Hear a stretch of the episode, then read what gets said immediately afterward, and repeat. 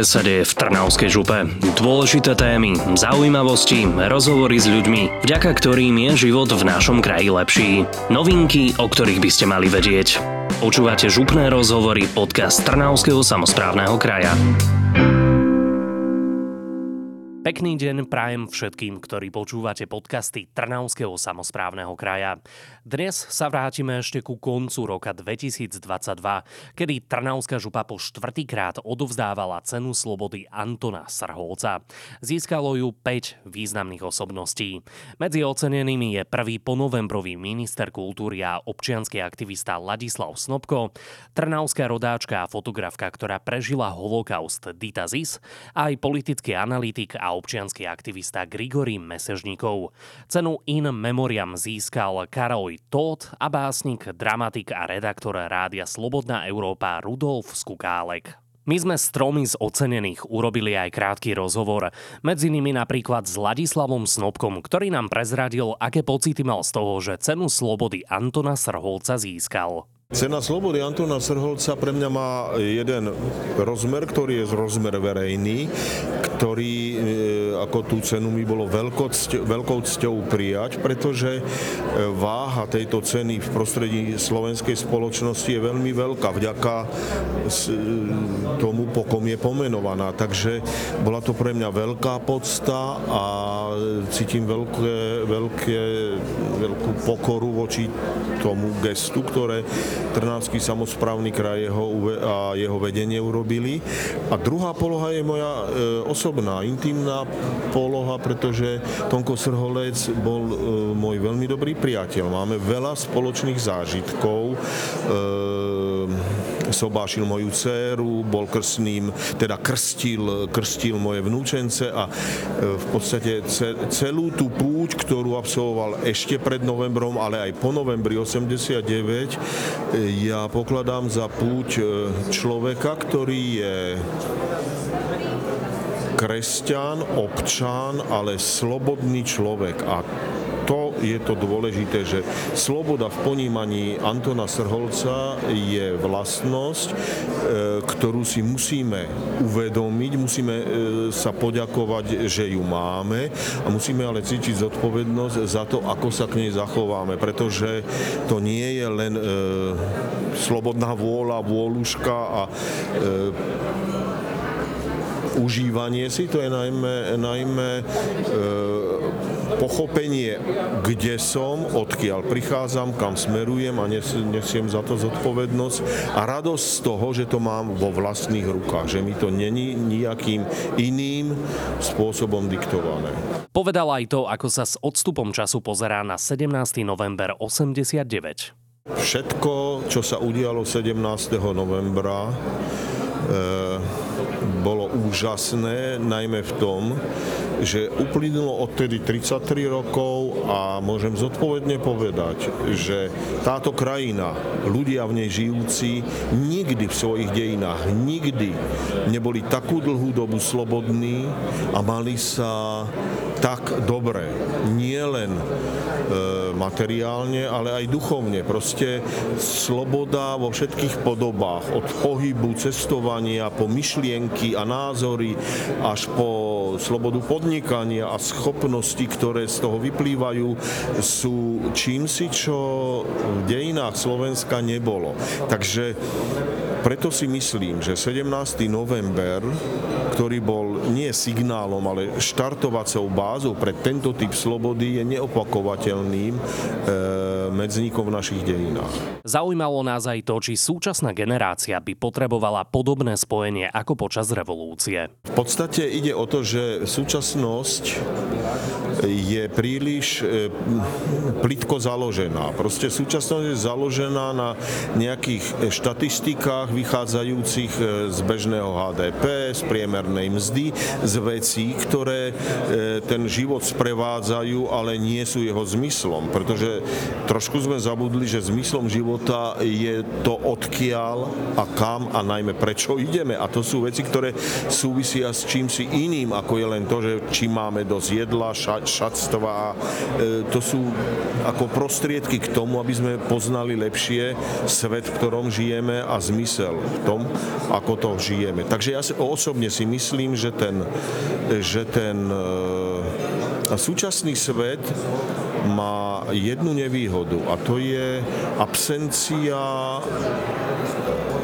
vzdelania, ktoré by poučila, poučilo mladých ľudí o hĺbke zmyslu života. Proste vzdelanie sa v súčasnosti trošičku zmenilo na akési praktické kurzy, ktoré učia mladých ľudí nejakým šikovnostiam, ako urobiť to, hento, hovoriť anglicky, robiť s počítačom, niečo, čo je dôležité k praktickému spôsobu fungovania, ale není podstatné pre duchovné fungovanie človeka človeka bez toho to nejde. Takže ja osobne si myslím, že niekde tu bude treba vážne prehodnotiť poviem tak, že náš vzdelávací systém a dať mu tú hĺbku a ten rozmer, aby ľudí zakotvil, zakotvil viacej v tom zmysle života, nielen v tej praxi jeho realizácie. Medzi laureátmi bola aj trnavská rodáčka Dita Zis, ktorá počas príhovoru spomenula myšlienku spojenia slobody a moci. Vysvetlila nám, ako to vlastne myslela. Lebo sloboda môže byť v rukách dobrých a sloboda môže byť v zlých rukách. Keď je v zlých rukách, to je tragédia. To sme zažili niekoľkokrát. A sloboda, keď je v rozumných rukách, tak je demokracia. Tak nie je nič nanútené. Ja myslím, že to je, na to treba dávať pozor ale ako to je to umenie. Na Slovensku veľa mladých ľudí popiera holokaust. Zaujímalo nás, čo by odkázala ľuďom, ktorí ho popierajú. To je veľmi ťažká otázka, pretože na to, aby človek skutočne videl, čo je správna demokracia, musí sám vidieť trošku aj, nepria- aj to, čo je zlé a to, čo je dobré. Sám musí byť kritický a každý človek, ktorý vie urobiť niečo dobrého pre do- e, dobro ľudstva, nežil zbytočne ale je málo takých ľudí.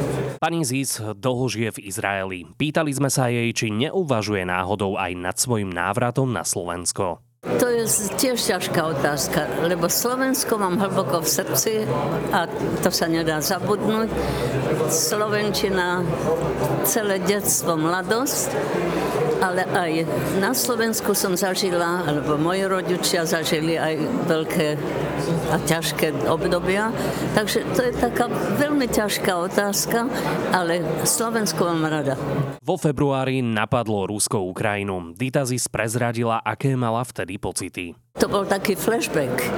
Som prežívala presne tie isté pocity, ako keď my sme chceli utekať a sme nevedeli, čo bude zajtra.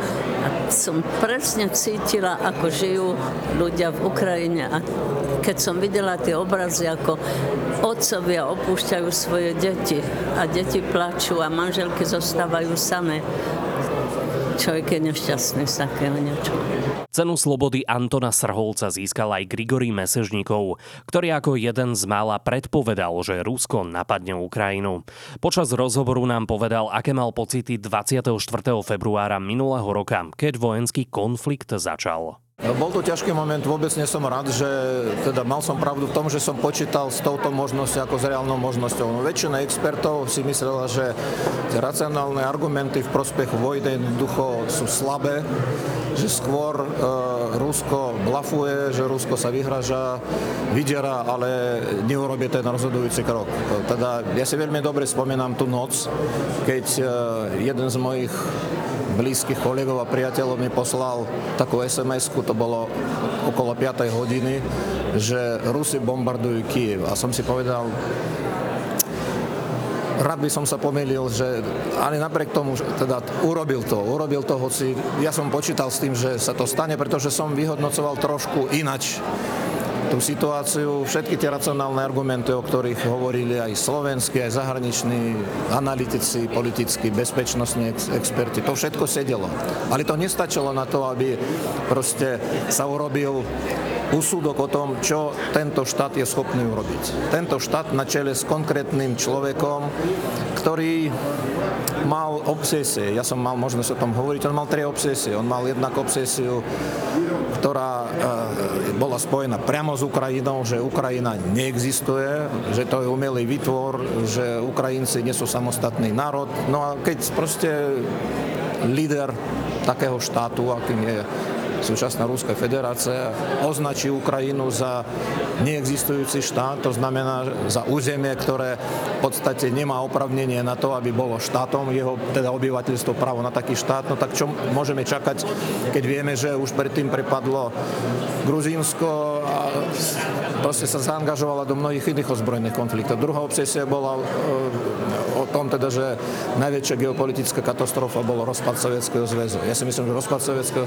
zväzu bol jeden z mála pozitívnych prvkov vo vývoji tohto štátu, pretože rozpad Sovietskeho zväzu otvoril cestu k slobode národom Sovietskeho zväzu, vrátanie toho rúského národa, ktorý, musím povedať, že v dôsledku rôznych okolností proste túto možnosť nevyužil. No a tretia obsesia bola spojená so Západom, pretože Vladimír Putin podozrieval Západ zo, zo všetkých možných proste záporných snách, negatívnych snách voči Rusku. A Ukrajina v tomto zohrávala v jeho predstavách úlohu akéhosi nástroja. Čiže kombinácia týchto troch vecí, hej, odmetnutie štátnej samostatnosti Ukrajiny, myšlienka o obnovení Sovietskeho zväzu, keďže to bola katastrofa, ktorú sa dalo napraviť podľa jeho predstav. No a potom teda Západ, ktorý sa pokusí nejakým spôsobom poškodiť Rusko prostredníctvom Ukrajiny. Tak toto, celá táto kombinácia, myslím si, že vytvorila takú explozívnu e, zmes, ktorú ja som vyhodnotil ako náznak veľmi jasný náznak toho, že teda Rusko zautočí bohužiaľ k tomu došlo. Na Slovensku čoraz viac ľudí sa začína búriť vo význame, že je udupávaná sloboda a demokracia. Zaujímalo nás, čo by takýmto ľuďom odkázal. Odkázal by som im, aby sa pozreli na svoj vlastný osud. No ak by za neslobodných pomerov, za nedemokratického režimu, tam, kde teda sú zakázané iné názory a ich vyjadrenie a teda vyjadrenie takýchto názorov hrozí povedzme nejakým postihom, trestaním a tak ďalej. Že čo sa stalo im, že tu na Slovensku, konkrétne v našej krajine, mali možnosť sa takto vyjadriť, dokonca ísť e, s porušením tých protipandemických opatrení na verejný priestor, napriek zákazu, hej, vyjadriť sa a v podstate žiaden nejaký trest alebo žiaden následok v podobe nejakých obmedzení týchto ľudí nenastal. Tak je, máme my tú slobodu alebo nemáme slobodu. Proste pandémia bola e, mimoriadnou udalosťou. Tá hrozba nielen zdraviu, ale životom, občan, životom občanov, bola celkom reálna. Takže, a navyše to bol e, nový prvok, proste taká skúsenosť nebola. Takže štát mohol urobiť možno aj nejaké chyby. Hej, a stali sa administratívne chyby, stali sa chyby pri schvalovaní zákonov, ale nedošlo tu k nejakému takému obmedzeniu slobody, alebo, alebo obmedzenie demokracie, ktorá, ktoré by, teda obmedzenie, ktoré by odstraňovala samotnú demokraciu alebo samotnú slobodu. Čiže títo ľudia, to je taká poza. Hej, to je taká poza. Oni zaujali iný postoj, myslím si, že chybný postoj, postoj, ktorý nie je založený na znalostiach, ale na rôznych, povedal by som, že v falošných informáciách, hoaxoch, konšpiračných teóriách a podobne. A pritom napriek tomu teda, že pôsobili objektívne proti povedal by som, že proti zdraviu svojich spoluobčanov, pretože roznašali e, ten vírus. Napriek tomu im sa nič nestalo. Tak ja si myslím, že ich, konkrétne ich príklad potvrdzuje, že my to máme slobodu. Počúvali ste župné rozhovory, podcast Trnavského samozprávneho kraja. Všetky aktuálne informácie zo života našej župy nájdete na webe trnava.vuc.sk, ale aj na sociálnych sieťach Facebook a na Instagramovom profile Trnavská župa. Buďte zdraví a do skorého počutia.